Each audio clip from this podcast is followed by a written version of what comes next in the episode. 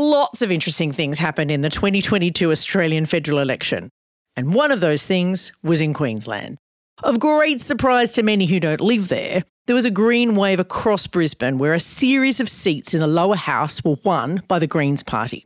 The Greens had never held a Queensland seat in the House of Representatives before. So, what happened? Today's Changemaker chat is with Max Chandler Mather. Max was part of the Green Wave and now is the member for Griffith. He turned from a socially engaged student to a union organiser to a Green Party organiser, frustrated by politics as usual. He is part of a team of new representatives and dozens of volunteer activists and organisers that led the Green Wave. Today, we talk in detail about the strategy behind their work, how they combined the lessons of community organising and deployed them in electoral politics. He explores how that worked, but also the challenges that he faces in trying to make change in a world of politics as usual. So, let's go. I'm Amanda Tattersall. Welcome to Changemaker Chats conversations with people changing the world. Changemakers also produces episodes that are feature stories about social change campaigns. Changemakers is supported by the Sydney Policy Lab at the University of Sydney. They break down barriers between researchers, policymakers, and community campaigners so we can build change together. Check them out at sydney.edu.au backslash policy dash lab. You can find out more about Changemakers on our website, where you can also sign up to our email list.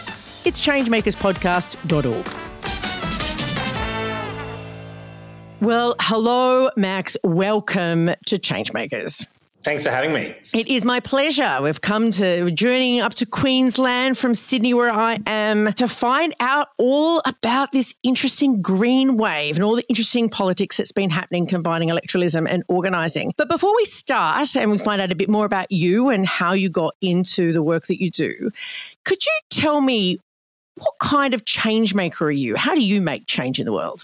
Well, I think uh, this has evolved over time, but it comes first from an understanding of uh, this growing detachment between civil society and politics. So this sort of hollowing out of the political system and increasingly people feeling completely powerless and incapable of affecting change on a political system that increasingly uh, is quite detached from civil society. And uh, from that perspective, well, what we've also seen is sort of the hollowing out of the major parties in particular. So the Labor Party, relative used to have social weight via the union movement, and that union movement has sort of collapsed from 50% of the population to 14%.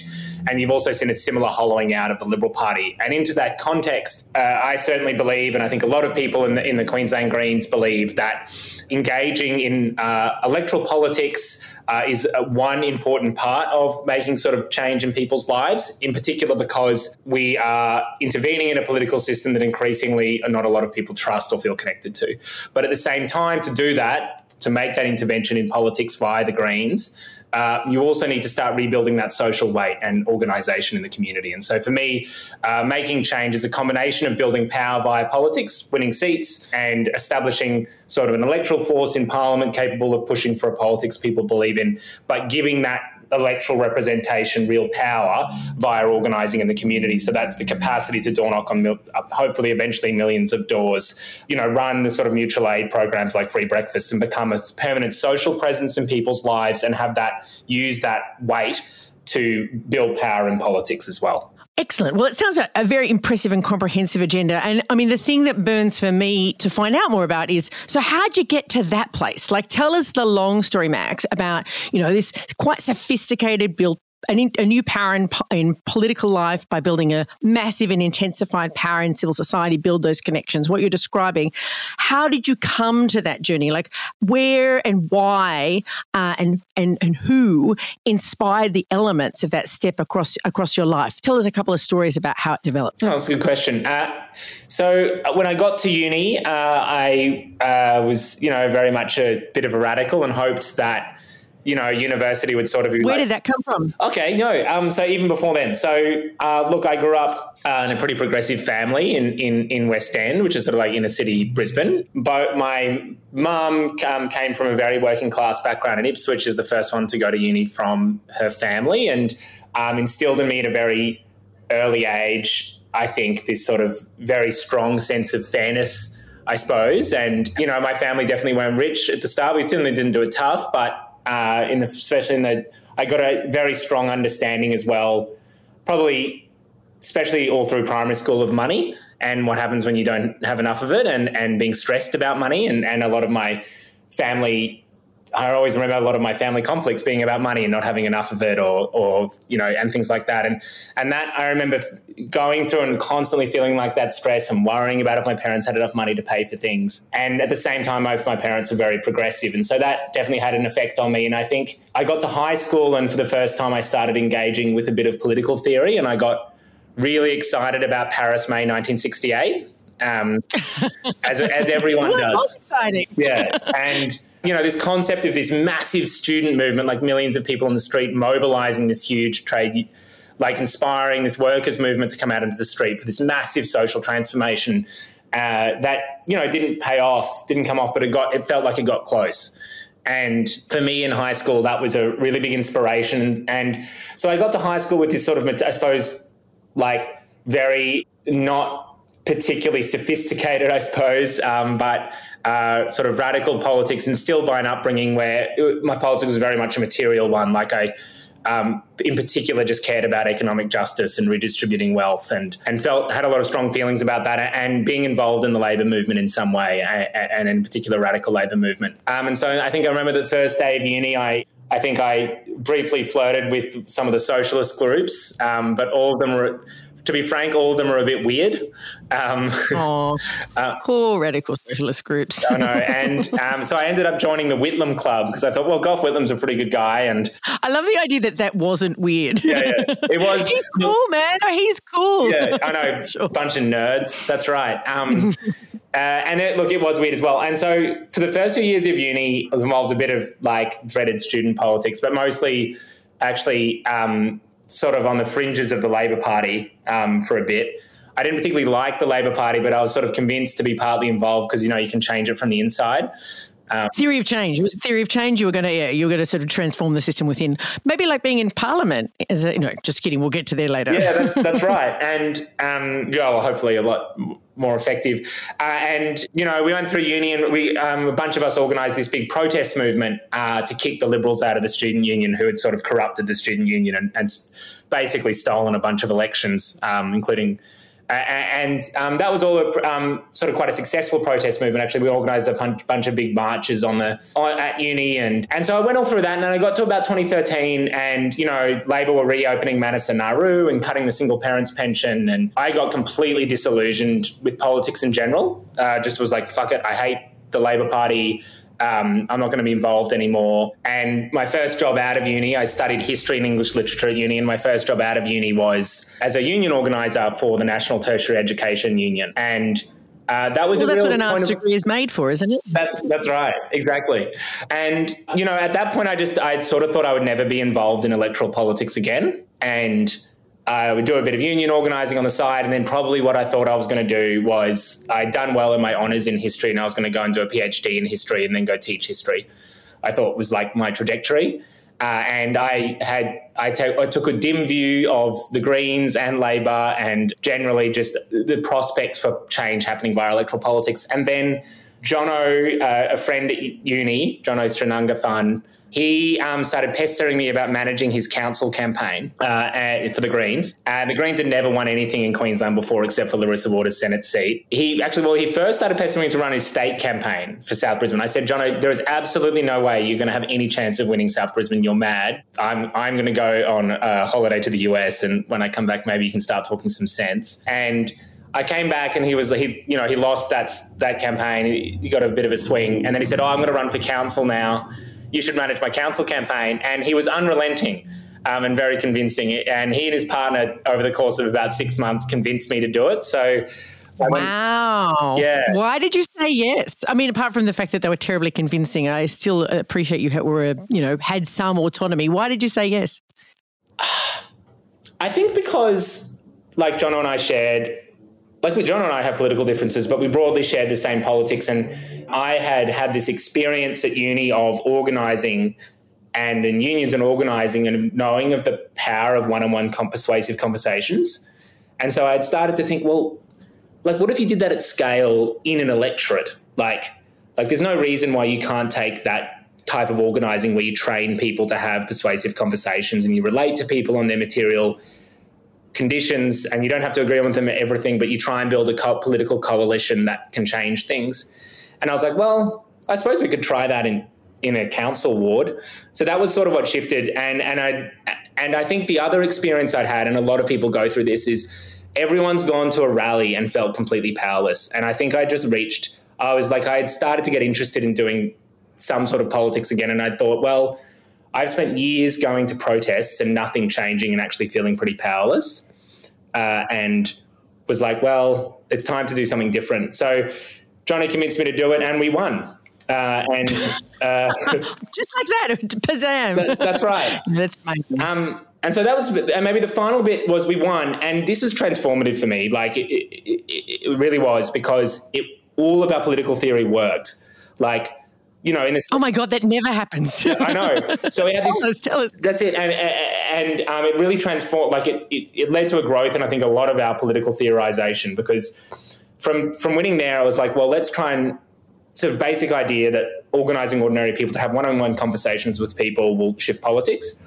But it was like, well, you shouldn't be able to do that in a seat where we we actually needed a 15% swing to win, like not against against a pretty strong lay in a strong labor area. Like this is a seat they've never lost, and that led to a transformation uh, politics because all of a sudden you saw this future extend beyond you, which was like, well, we can expand this organizational capacity.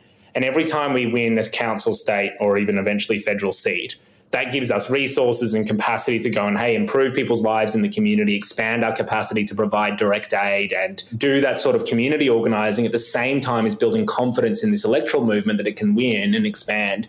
And that at that point it didn't feel like there was any barrier. Like i remember going into the 2017 election thinking all we need to do this is what we did in the Gabba Ward at a bigger scale and we'll win that as well. Yeah, and so it's sort of the rest is history, and obviously we did pretty well from there. Well, it's true. And for people who don't know, Max is now sitting in the seat of Griffith as part of a green wave that just happened at the last federal election alongside colleagues at state, council, senate, Queensland's uh, a slightly different colour to the rest of the country as a consequence of this of this organising. So, what I want us to do uh, today, Max, I kind of you've talked through some of it. I want to break down more of it. I want you to talk through a little bit of the process in uh, uh, in a little bit more detail, and I guess then for us, including some of the inspiration for it, and just chewing over some of the lessons, what works, what's different, the you know like what's what's what's what's easy, what's hard about this uh, organising in an electoral context. So I want to ask about how. So you, I can see that you came to it in that first round, lots of persuasive conversations. You'd learnt that in the union movement, you know, one to one conversations where you could people get to know each other rather than just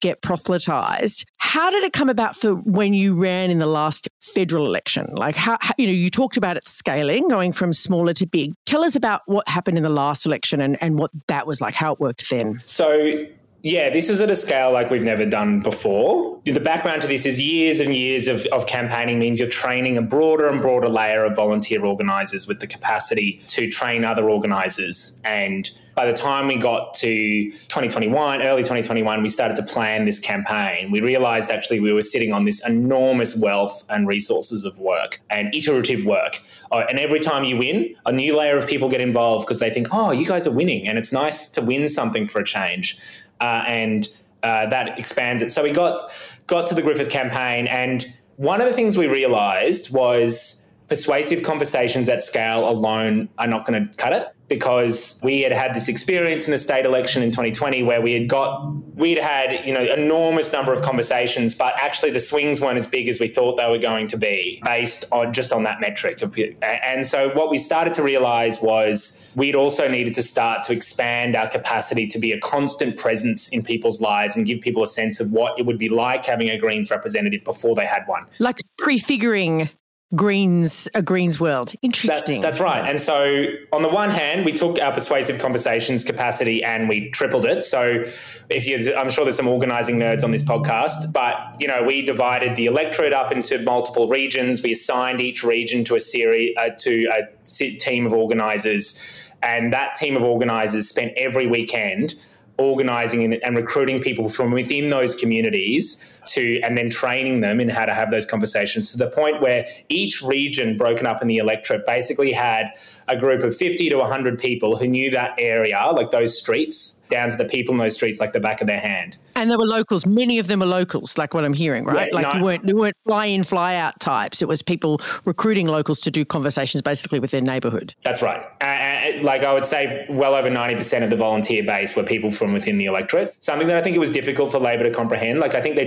genuinely thought we were shipping people in, and, and that in itself has an can effect. I ask, can I ask? Yeah. Can I ask that? Why do you reckon people signed up? I mean, that's you're asking people to do quite a lot of work. I don't imagine that everyone would necessarily sign up. Why do you reckon so many people from the from the neighbourhood said yes to spending their weekends door knocking? Yeah, we we thought about that a lot. I mean, part of it was we would train a volunteer. So when you're knocking on someone's door and you're like, oh, actually, we agree on a lot. Like, yeah, and I've, I've voted Greens before, and I think it was giving people a bit of hope. Uh, people knew that we'd won before, so they it was a credible thing for us to say hey, if you get involved in this movement, we could win and, and help change politics. And then the other thing we did was a lot of big picture forums. So in, we would invite, even if someone was like, I'm sort of interested in getting involved, we'd say, look, don't worry.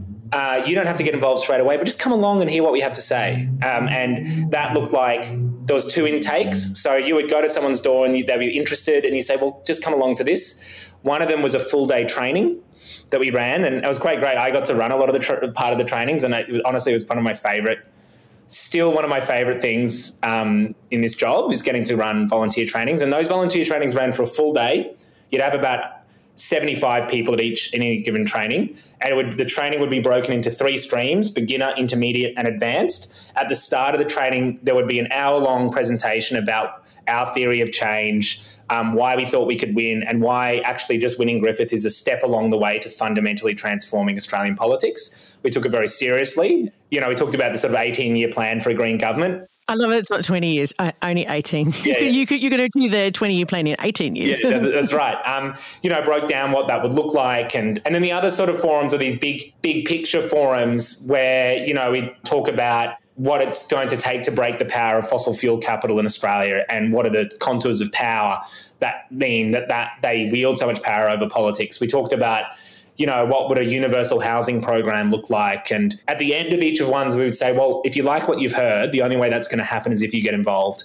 And our philosophy was treat everyone with respect uh, and don't try and like just feed people a little bit. Actually, give them the whole thing.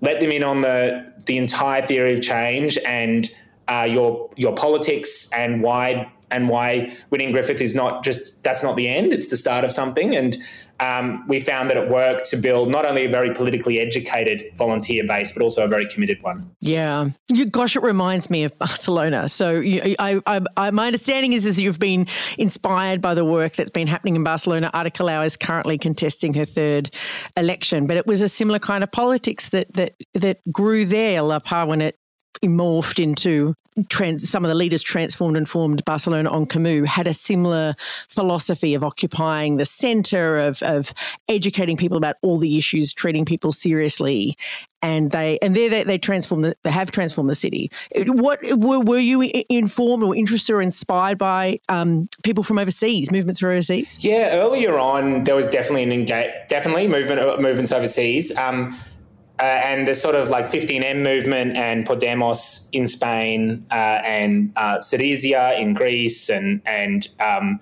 obviously Jeremy Corbyn and Bernie Sanders. And there was this sort of moment, probably what was it, from like 2016 to 2017, where sort of like a social, a revived social democratic, quite progressive social democratic electoral project and strategy re-emerged out of almost out of nowhere, like and in many ways, I think it emerged in the same way a lot of people in Australia have gone through, which was this sort of failure of the Iraq. I think a big strategic turning point in progressive politics was the failure of the Iraq war marches. Like you got the biggest protest marches in human history, and government still went to war in Iraq. And I think that demoralized a lot of people, and it spurred it, and inspired it, and you know, you got to about 2010 and you had in London you had the Millbank like the student marches or like around then and then you had the emergence of the 15M movement in Spain and, and, radical protest movements that then exhausted themselves like they sort of hit they peaked and they troughed and out of it, uh, the permanent political institutions that emerged out of it attempted to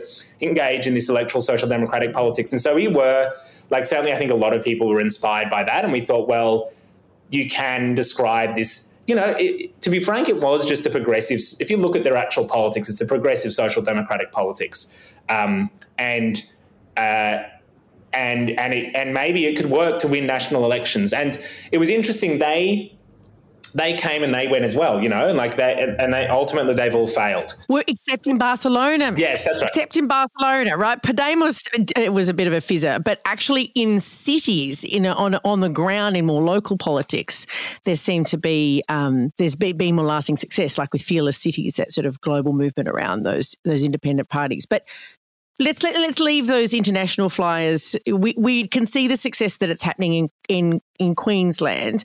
I, feel like I, I, you know we came in halfway. So you let's just recap, right? So elements of the success of what you were doing, you divided everywhere up. You were using persuasive conversations. You were using what you know as a community organizer we call them civic academies. You talked about them as issue spaces where people learnt. They also you also did training. You connected the two by basically saying, interest in this, you've got to change the power." brilliant. Was that was that the like was that the the winner combination? Like it was what was the next bit, or was there anything more that that like it sounds extraordinary? It sounds very powerful. Tell us, am I missing more details of what you did? Yeah, so there was another big wing of the campaign, which was that sort of prefigurative one, and so some key elements. It's probably three. It was, we called it the community organising arm of the campaign. Probably the key moment in that was the Brisbane floods, um, and they were devastating. And this this was a really transformative moment, I think, for our electoral poll project in, in Queensland because um, to get down to the nitty gritty detail, we found out we found out over the weekend that the floods were bad, and then over the overnight, really bad. And we came into the office and just because we had come with the campaign thinking, we, hey, we need this community organizing arm to actually give people direct support. And was like, here is this moment where the entire city was devastated the Brisbane City Council and state government had entirely dropped the ball in providing support. Like they didn't really roll out until a week after the floods hit. Uh, and we said, well, we've got to get to work and help people. So we basically converted our entire door knocking machine into basically a like flood response unit. So we got our 40 best and most skilled door knockers. We pulled up a flood map of Brisbane over the over, over the electorate, and we said, where the floodwaters have receded, you've got to go and door knock those streets and find out if people need help. We then gave people contact numbers.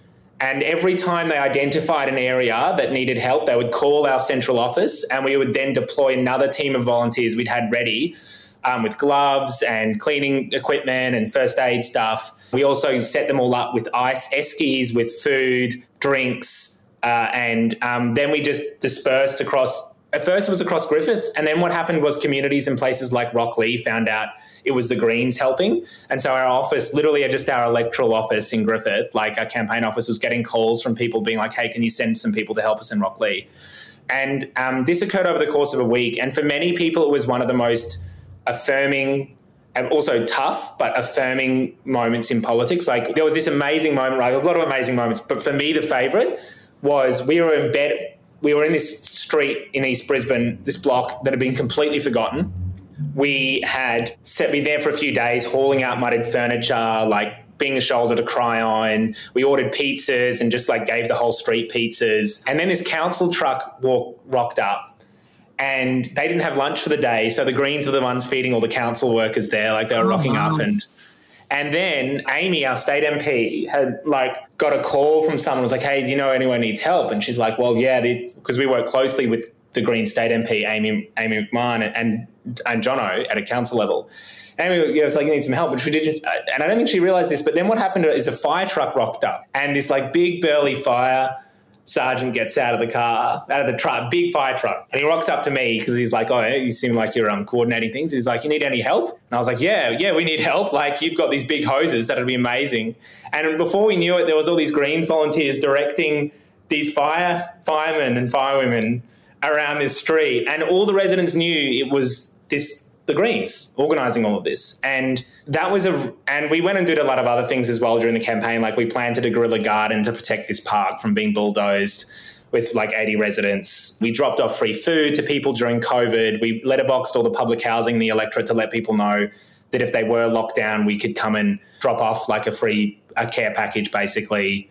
And we had all volunteers doing that. And that was the first time we'd ever done that in Queensland, and we're still doing a lot of a lot of it to this day um, out of the electoral office, which I can go into later. But that was entirely new, and it had a profound effect, I think, on how people view the Greens in the areas we were trying to win, but also a profound effect on our volunteers.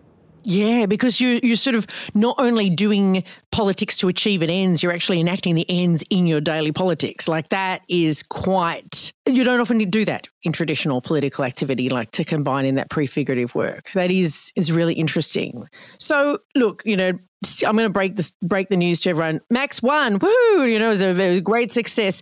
So tell us though, you know, like it's one thing to use all these beautiful um, electoral uh, strategies, using new novel organizing techniques to get elected. How have you sought to, you know, manifest or carry on the sort of intention of that kind of mass-based politics now you're now you're in parliament mm, great question so on the community organizing arm uh, you gain and lose something when you go from electoral mobilization to an electoral office. The thing you lose is, I think that a lot of people understand that the key moment is election, and so a lot of people, a lot more people get involved. Like we had over a thousand engaged volunteers on that campaign, so that fell away a bit. But what we had was more resources in electoral office and, and more time and capacity to train people. So what we've moved to on the community organising arm is we're now running a free breakfast weekly free breakfast program. Um, it'll soon to be in three state schools across the electorate.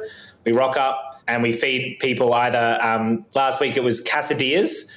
Uh, with you know like eggs, spinach, salsa, cheese. So we did free breakfast programs Gee, in schools, nice. which will eventually will expand to three days a week in six schools across the electorate. We're also running a free food pantry, um, a free dinner for the rough sleepers down near West End For homeless people there. Um, we're also um, continuing our door knocking campaign, but this time providing help and support to do that across the country in particular, obviously focused on housing. I'm sure I can go into that a little bit later.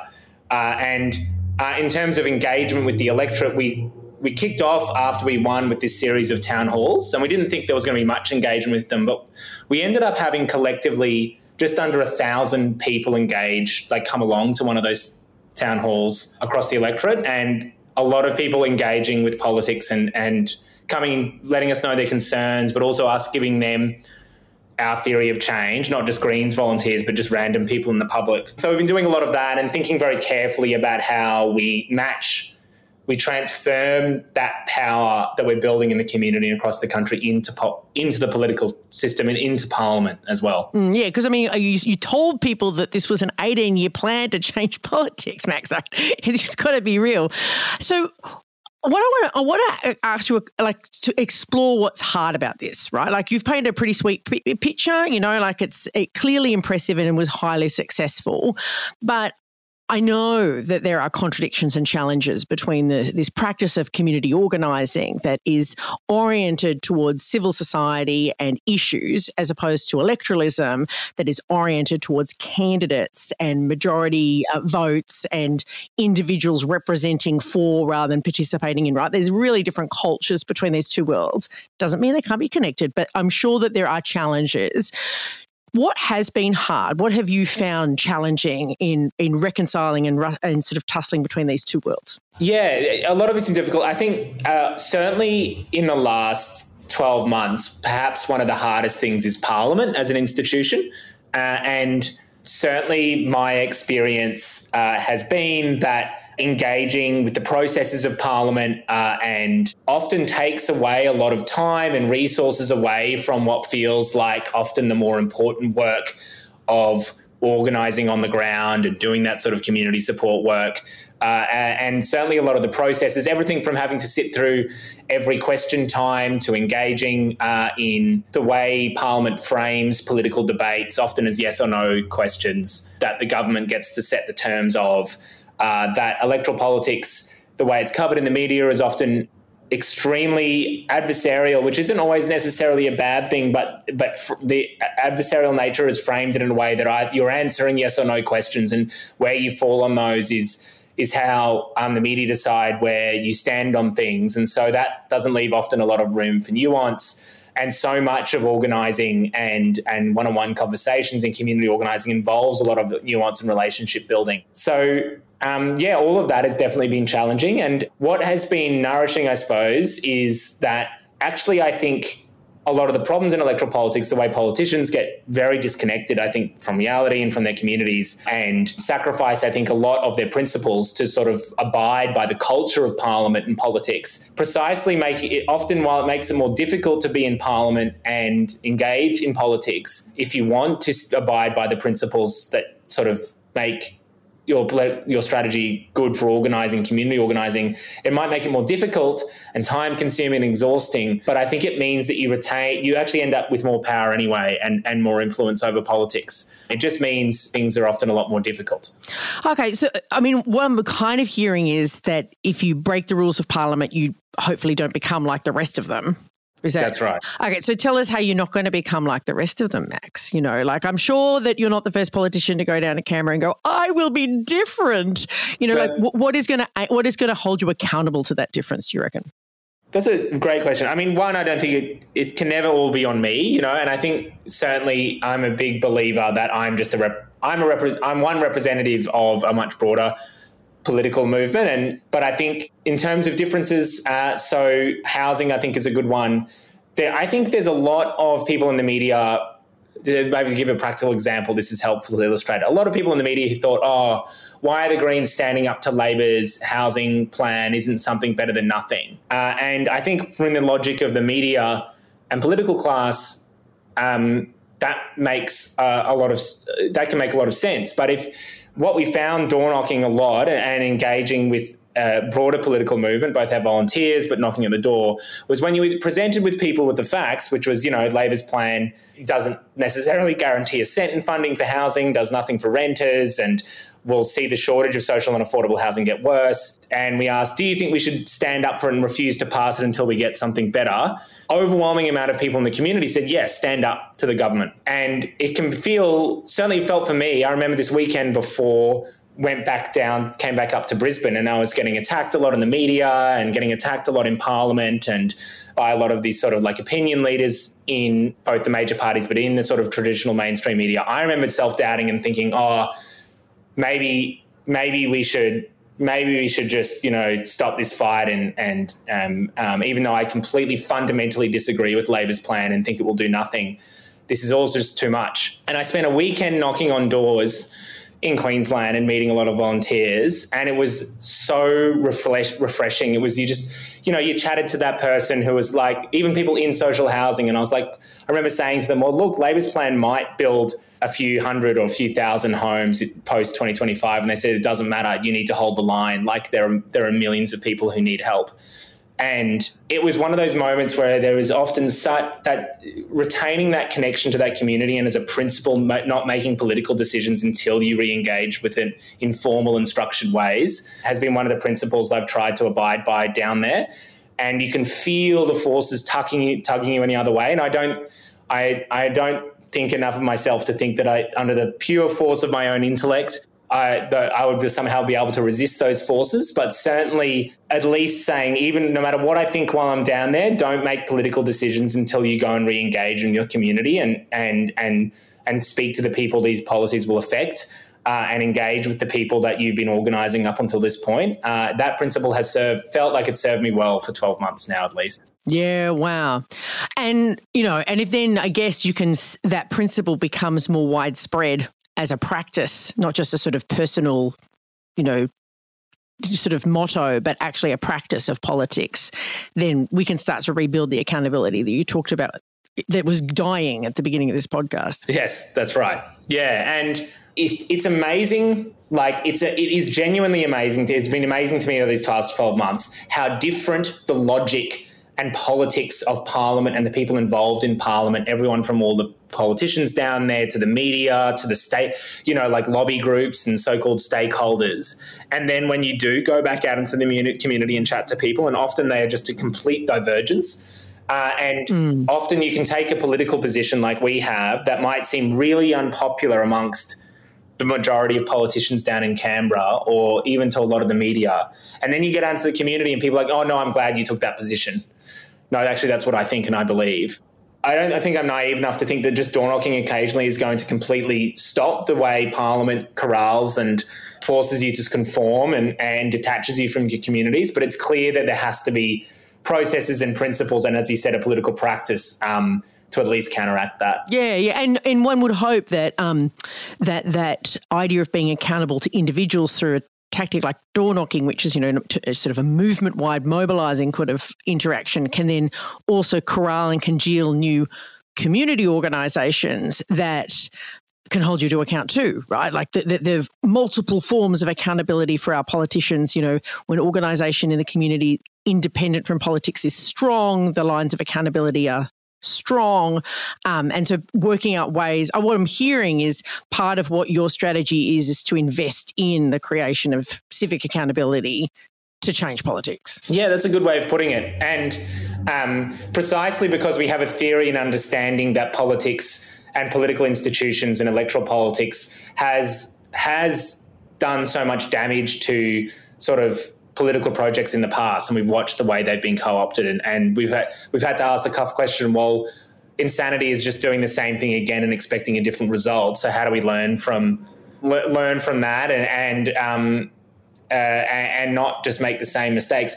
The other key thing is a big part of our social base of the party these days are young, well, not just young, but predominantly young, relatively sort of precariously employed renters and it's a very mobilized base who will only campaign for us and engage with our project if they feel like they're being represented. And that in itself is a, also a very real and material way that I'm held accountable. Yeah, yeah, the, yeah. If you don't actually help to improve those lived experience, they might turn on you too, Max. Right? Like they actually, there's a reason why people are getting involved in politics, which is to to make their lives better, and they want political representatives who do that with them.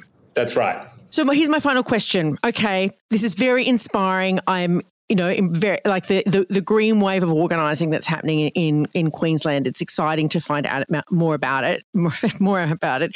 You've talked about the 18 year plan, 20 years in 18 years, whatever you know that you're going to achieve. I'm excited to know if this was to move in the direction, you know, prefiguring what's going to happen with this kind of political organising. Where does it take us, Max? Where does where does your vision for political change go? I think if we're going, yeah, strike forward a long way in time, one of the things we understand that if the Greens win a majority or, or become a really large electoral force in a federal or state parliament, that without that organisation on the ground, you know, you're sort of winning government without winning power.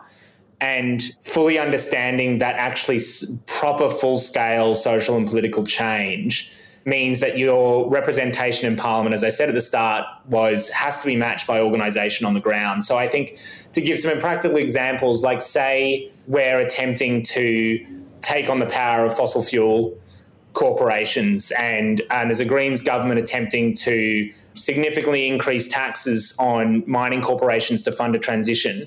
A government can do that, but as we've seen before, mining corporations can also launch very aggressive attacks on governments that try to do that. And so there's not much point having government trying to do something like that without the capacity to not only turn on and say a mobilization machine across the country that can over the course of a weekend chant to hundreds of thousands of people to counteract that sort of social push but maybe also we need the sort of social power that means that say if mining corporations try and go on a capital strike or engage things like that we're organized enough in communities to provide, say, mutual aid or, or you know, organised and attached enough to those working those working communities that they understand actually they have more to they have more to gain by siding with the government than they do in this instance, or a Greens government, I suppose, in this instance, they do with very aggressive and highly, very wealthy mining corporations. Uh, and and also where a large sections of the Australian community have had the experience of being already directly supported or, or helped by the Greens movement.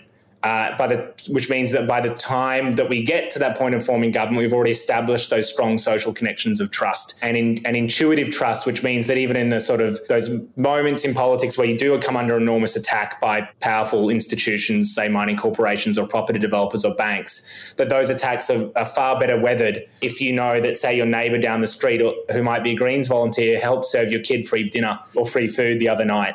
But that happens at a scale across enough communities that um, our representation, our representation in Parliament knows not only they're accountable to that movement, that that movement is giving them the confidence to continue to stick to our principles and push for our politics, regardless of what the media or mining corporations or banks might be doing to us. Well, that's quite an exciting vision, an organised populace that is able to sort of, in a sense, back in uh, decisions that come from Parliament. You know, a, a, politics of the that's rooted in the people that means that it's not able to be pushed around so easily by the by the forces that are need, going to need to be changed if we're going to have to deal with things like climate change. Look, Max, it's been pretty inspiring to have this conversation. I'm looking forward to seeing you roll out your 18 year plan and also the steps the steps in between and your work on housing and all those issues. It's been already an inspiring intervention into the Australian political debate. Uh, we we wish you well. Maybe we'll speak to you further down the track. Great. Thanks for having me, Amanda. Great questions. No worries. Pleasure. Thank you so much. Changemakers is hosted by me, Amanda Tattersall. Remember to subscribe to this podcast to catch all of our episodes. This is Series 7, so there is plenty to be inspired by in our back catalogue. Our digital producer at Changemakers is Lachlan Hodson. Our audio producer is Jules Walker. Our series sponsor is the Sydney Policy Lab at the University of Sydney. They break down barriers between researchers, policymakers, and community campaigners so we can build change together. Check them out at sydney.edu.au backslash policy dash lab. Like us on Facebook at Changemakers Podcast we're on Twitter at Changemakers99, and I'm on Twitter at Amanda Tats with two T's. Check out changemakerspodcast.org for transcripts and updates on all of our stories. And don't forget to take a look at the video content on our organising school if you want to take a deeper dive into the art of changemaking.